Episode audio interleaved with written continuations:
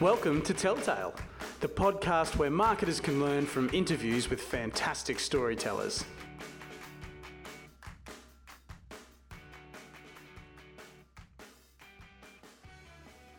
Everybody. Welcome to episode six of the Telltale podcast. My name's Kurt Sanders. I'm your host, and with me, as always, every week is Brittany Dreghorn. Brittany, how are you? Good morning, Kurt. I'm fantastic. That's good. I have no introduction for you again. I've failed twice. That's all right. What is this rate? Like 70% success rate? No, the problem is I was thinking of something to do with Instagram stories because you're a master, but I couldn't think of a I Instagram stories word because I'm not that clever on a Monday morning. That's, oh, that's, no one is. no I really is. can't blame you for that. But I'm glad you brought up Instagram stories. I know we're not going into news, but we just found out last week at the recap of social media marketing world how important it is that brands need to be on there. yeah, that's true. Um, at the recap, they were saying 70% of users are looking at Instagram stories. Was They that are. correct? I think it's such an easy touch point for a brand to connect with their users because they, they want to consume media like that, like really quickly and something that's entertaining. It's definitely not an ad, you know, and it's, Yeah. it's a part of the rest of it. it's meshed in with their friends so well that I think it's Yeah. such an emotional touch point that you'd be stupid not to use it. And it's so fleeting, right? So it doesn't like really matter if you don't have a huge strategy behind it, as long as it's painting a good picture of what you do. Exactly. Look, actually, I've we've got a guest here, and we, we've skipped over. We've got the, the Is wonderful. it too early for me to put in my two cents here? no, I was going to say we've got, we've got the absolutely wonderful Holly Tattersall with us, who is the founder and CEO of Women in Digital and the CEO of uh, talent agency Digital Talent Co. Welcome to Telltale. Thank you, thank you so much. It's so I'm sorry to ask you to introduce both companies. No, It's no, no, no, no. It's fine. It's fine. I, I, as I said, it's Monday morning, and I have had a coffee, so I should be right. So I should be right. But let's let's stick on theme. You were looking at saying something around Instagram stories. Well, yeah. Also, I guess there's less um, approval required, right? If you can stick on strategy and on brand and put up a quick story, is it's a little bit more agile, isn't it? A woman after my own heart. a woman after my heart. Less less approval is literally my mantra, which Brittany would attest to. I, I, I do enjoy asking Yeah. for forgiveness later. Yeah. It's the only way that you can stay social. Like if you're going through all of these approvals and scheduling a week out, it's just it's not timely, and Yeah. consumers know that straight away. Yeah, exactly. Yeah. So, um, Holly, we'll, we'll talk about um, your event, Women in Digital, your amazing now international network of, of incredible women doing um, amazing things in the digital space, and that is thought leadership, monthly events, mentoring, training. going. all these amazing things, all these incredible things. But like sticking with Instagram stories, like those would fly out of your events every time you hold one. Yeah, yeah, no, they're a really cool way to show the, I guess, that you know, the background to what we're doing when we're setting up and then the actual event itself, showing little snapshots from the event. I mean, yeah, I absolutely love Instagram stories for that reason. Yeah, I do too. Um, I've gotten into them a whole lot more lately, and mostly of my dog and my friends' dogs, which is you know whatever. I love my dog. um, here's a bigger introduction. AIM Emerging Leader Brisbane Award in 2016. 40 under 40 top young entrepreneurs in Brisbane and a finalist in the Queensland Young Achiever Award. Goodness me, forgotten all of that. Thanks for reminding For me. For those people at Feels home, like it's a long Felt time like ago. a lifetime Yeah, ago. yeah. It's 2017. Holly's blushing. no, it's the heat in here. It's, It's the heat, yeah. All Yeah. right, I'm going to jump in, Holly. I want to know what came first, the chicken or the egg. Is um, Women in Digital a content marketing event for Digital Talent Co. or is Digital Talent Co.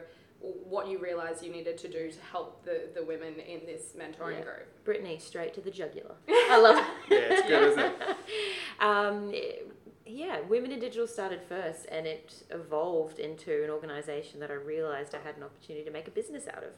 Um, it started in 2014 um, when I was, you know, a bit frustrated in my career. It became a mentoring organization, and then, you know, the the memberships and the events just kept growing. And I got to the point where I was like, I want to do this full time. What can I do with this? You know, so we do paid events, we do memberships, and um, I've started a recruitment agency off the back of it. Didn't start with that in mind, but that's how it's evolved. That's incredible.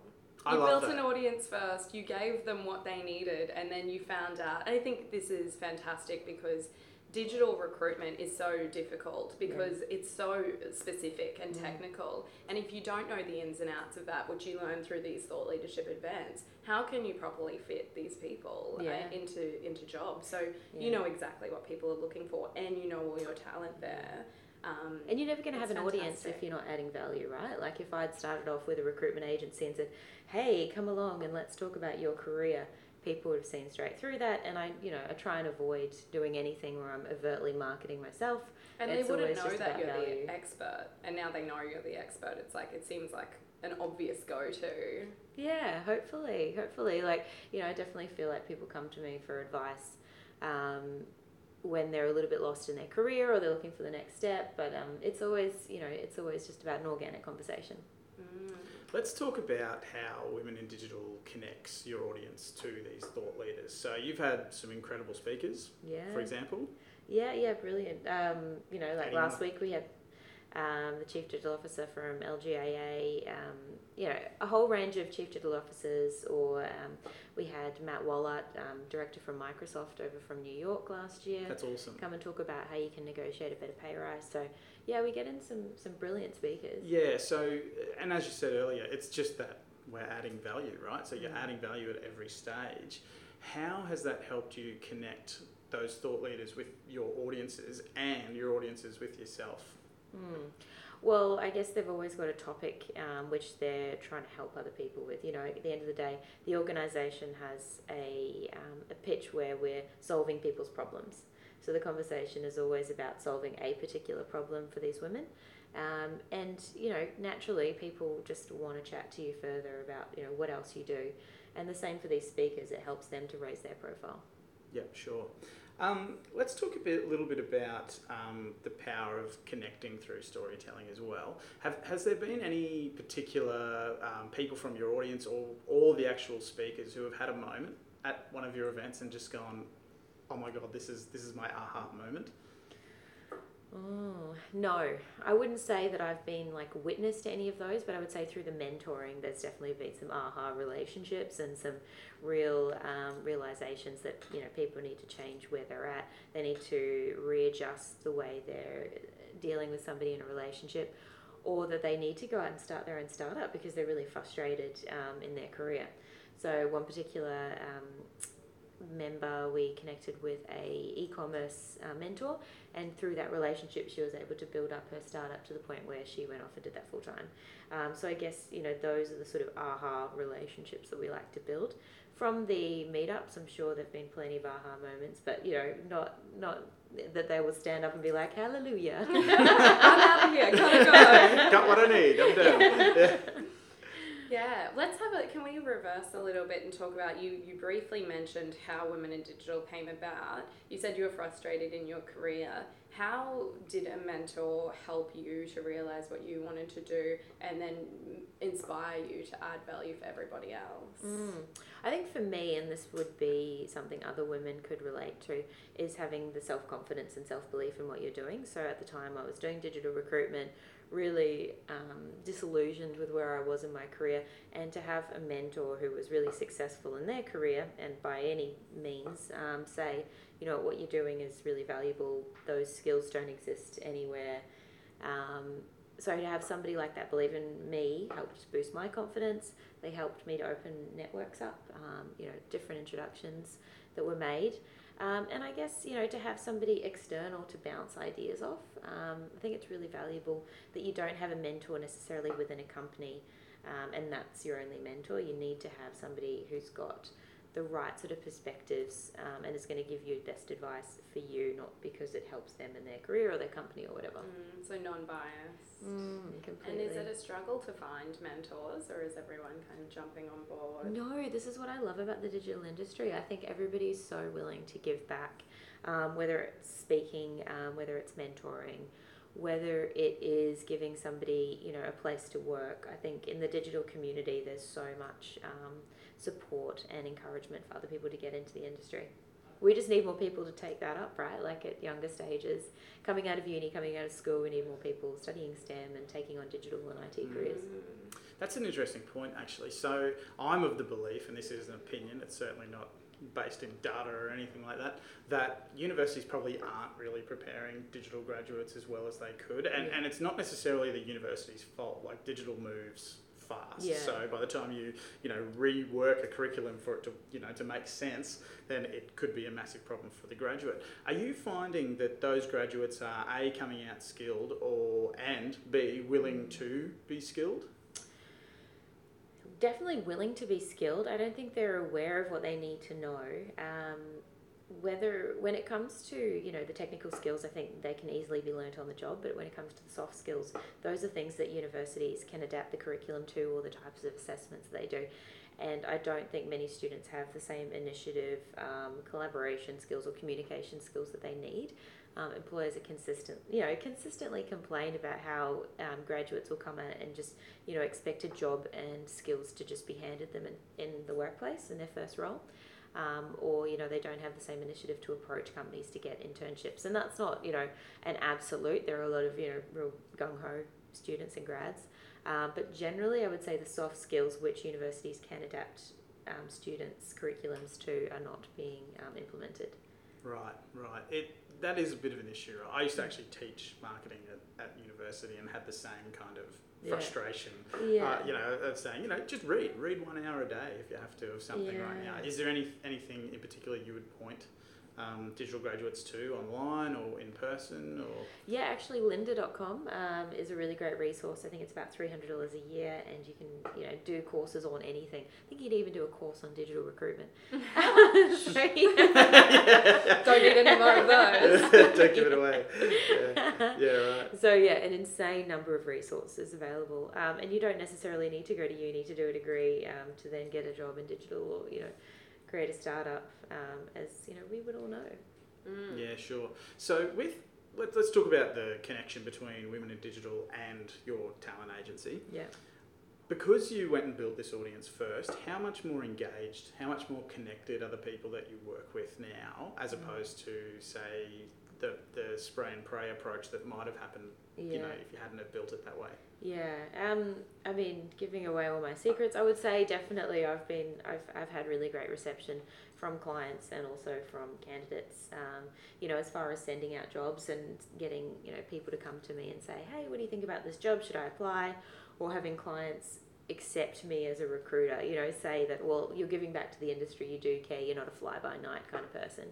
Um, so, you know, I would say, um, it's it's been you know it's been incredibly well received. Yeah, super valuable. And I can Yeah. imagine, like, you know, not all recruiters have good names. Like, you, you can be on Yeah. LinkedIn and you can cop an invite from a recruiter you've never met, and you're like, Yeah. oh, here we go, kind of thing. So. I would imagine the fact that you've built a really valuable audience first Yeah. would change that perception for a lot of people. Oh yeah, yeah, for sure. I mean, I've, just last week I had a client um, list a job on Seek. I reached out to him as all annoying recruiters do, um, and he's been in business about four years. He responded to me and said, "Yep, I've got twenty minutes for you. Give me a call." And then on the phone, he said, "You know, you're the first recruiter that I've actually responded to. I get three to four requests a day to speak to me." Um, but you know, I can see that you're a go-getter. I can see that you know you care about what you're doing. You're you're not just you know very transactional. You're actually invested in the industry. So it's definitely well received by people, but it, it's also not fraudulent. I do actually care and I really do love this industry. So, Yeah. you know, it's a product of that as well. Sure. So, um, if we're talking, because we always sort of say each week, our audience are marketers, PR Yeah. people, small businesses, and Yeah. businesses who just want to know more about how defining your story can actually really build your revenue and build your pipeline. Um, what key takeaway would you give to people? And this is mostly probably around the, the event space or the Mm. event Yeah. thought leadership curation that you do. Yeah. What sort of a key takeaway you could give to those people if they were considering something like what you're doing? Oh, yeah, three things. Number one, just go for it. Um, absolutely, if you're in an industry and you're not doing, you know, some sort of content marketing around events or podcasting, um, then you need to change your, your approach. Um, maybe you're doing okay, but you could be doing a lot better by doing that. Um, number two, be authentic. Um, I think authenticity is absolutely key. I hate public speaking, but I have to get up and do public speaking time and time again, or come and you know, um, just put myself out of my comfort zone. And you know, I think I'm very open about the fact that it's not my comfort zone, but this is what I do. This is what I love. Um, and you know, three, just really add value to people's lives and their careers, and then the business transactions will flow from that. Um, if if you're not sort of adding value, then you're you're I guess not going to have that same response. Yeah, sure. And that message about authenticity is Mm. super important, right? Especially because you, you are in a niche, right? You're in a, not only is your business in a niche with digital recruitment, but your event is in, a, in a niche as well. So Yeah. I would imagine that would just create far more quality and better Yeah. interactions and better connections. Yeah, absolutely. And it doesn't need to be that niche. I mean, there's a lot of guys that come along to the events and um, would have happily rewound the clock and, you know, started just people in digital um, and done digital events for men and women because I think it's, you know, there's definitely mentoring opportunities um, that guys would really relish as well. Um, but you know, at the end of the day, like you said, it comes back to adding value to a group, and as long as you've got a very targeted message and you're solving people's problems, then you're gonna um, get better traction. Yep, content marketing Yeah. 101. I love it. Yeah. And you know, definitely with the storytelling, I think the fact that my career and where I got to, how I got to where I am, has been a roller coaster. People buy into that because they can see who I am behind the brand and behind the business. Mm, that's huge, hey, because like real estate, we had um, a digital marketing real estate professional on a few episodes ago, and that was all about building trust for them as it Yeah. is an industry that isn't trusted. And I think recruitment's probably not far behind it. So as far as building trust and respect with your audience, I think you you've hit the nail on the head. Yeah, absolutely, absolutely. Um, I think it might be time. Okay. Britt, do you I'm want to lay sit it down? in my seat. um, yeah, we're really interested to know what the biggest white lie is you've ever told. well, um, I mean that's a that's a very tricky question. My partner and I, this is probably the safest white lie to share. My Oh, partner no. and I, Not that he won't watch this. Listen to this. Um, are on this F45 challenge where you're not allowed to have coffee, you're not allowed to have alcohol, you work out six days a week, and you have like body scans. So it's not even like you can pretend and say, Look, I've just gained some muscle. You know, there is fat percentages measured here. Um, and you know, I'm I'm doing it to support him. Like I'm not gung ho about it. I actually quite enjoy drinking and having coffee. Um, and you know, recently I've been going out to um, a few events. One last week for Women in Digital. Actually, we had an event, and um, got home and he said, "Have you had any red wine tonight?" No, absolutely not. Your breath smells like wine. It's like your teeth though, they're like red stay. yeah. I'm into Daily- the cordial. Yeah. How are you going with the green tea? The coffee withdrawal's hitting you? No, like I'm generally okay. Oh, Holly, I can see an open bottle in your bag. That kind of thing. Oh, well, good on you for supporting him anyway. Yeah. yeah. Look, look, I think we've all got that little white lie. Yeah, Actually, yeah. I think we, my brother and I were discussing that exact white lie about how many times we've gotten home at night and said, "No, I just had a few. I said I'm fine." What is a few though in Australian culture? How do we measure that? It's How do an we- I open-ended know. question. And you know, as long as he's none the wiser, he'll still be motivated. you know, he's five weeks without coffee. You know. Oh wow! I don't like the sound of this diet at all. I'm not. It's a regime. I'm not about that. No. I actually just remembered I have one more question to ask you. Um, back on Women in Digital and Digital Talent Co. Um, I know you've probably had countless thought leaders, countless amount of amazing people Mm. speak. Is there any one in particular that comes to mind that you just went, you know what, that is what we're about. That person just delivered the yeah. thing. Yeah. Actually, the panel last week was awesome. Um, one of the takeaways from the event on digital transformation was don't digitize a process that's broken. And I was like, that is the most, I don't know, um, that's the most amazing point. You know, there are so many people who are just jumping on the digital bandwagon for the sake of it. They don't really understand what they're doing and they don't look at the whole customer experience and go, well, are we actually delivering value to our customers? And they just, you know, maybe there's a customer service um, facility that they've they've digitized or you know and and at the end of the day if it's not a process that's actually working for customers the problem's just going to be magnified um, and I thought that was really brilliant just you know it's obviously non-gendered like that's relevant advice for anyone and just makes you stop and think about what you're doing whether or not you're actually solving people's problems um, and Mhm. whether or not digital is right for that particular problem. Yeah, that's an awesome point. Who do you know who's who, recall Um, who said that? Yeah, uh, Wang Wu, who's the chief digital officer from LGIA Super. Right, right. I get in a, trouble all the time for just saying the first four letters. oh, okay, right. But it is a super good point. And um, another Brisbane thought leader slash incredible person, Jordan Duffy, Yeah. um, who talks about implement, implementation of Internet of Things in business, is particularly passionate about that thing. He, He'll talk about, you know, you're pulling data from all these places, and, in, and, and a lot of people just put that on a dashboard and react. yeah. And his point is, don't just put it on a dashboard. Change the business process first, and then apply the Yeah, learning. So it's yeah. a you know it's a similar point and super super poignant for, for any business looking at digitizing yeah. from start to finish. Yeah, yeah. Are you measuring the right metrics? You know, I guess there are a lot of companies out there. They're going, we need to jump on the digital bank bandwagon. What are we doing? What platforms are we using? But at the end of the day, maybe it's more about reassessing the whole business process and the whole customer experience and seeing which channel can be digitized to help customers or you know solve problems. Yeah, fantastic. And with that point, Holly Tattersall, thank you so much for being on the Telltale podcast. Thank you. Thanks for inviting me on. No problem at all. It's been great to have you. Brittany, thank you as always, co hosting every week. And remember, people's stories, tell them. They're extremely important. Thanks. Telltale is part of the Content Division podcast network. You can subscribe on iTunes or stream it from the contentdivision.com.au forward slash podcast. Then you want